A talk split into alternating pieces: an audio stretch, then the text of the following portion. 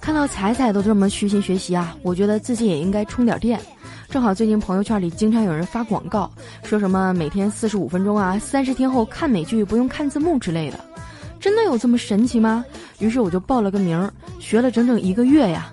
到了月底验证成果的时候啊，我想试试是不是真的可以不用看字幕就能看懂。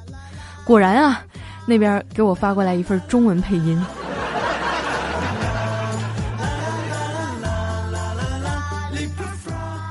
你们别看我成天看上去好像吊儿郎当的，其实我内心里是个特别上进的人。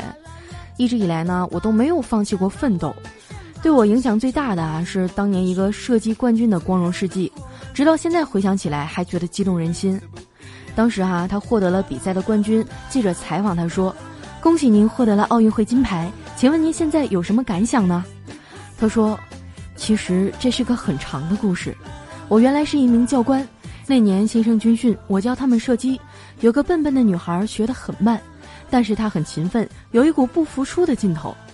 记者当时也感动的不得了啊，说是她的精神激励了您吗？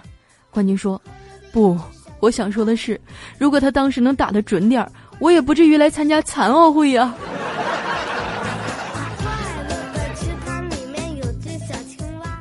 在我们当中啊，唯一不用考虑奋斗的人就是调调，因为土豪嘛。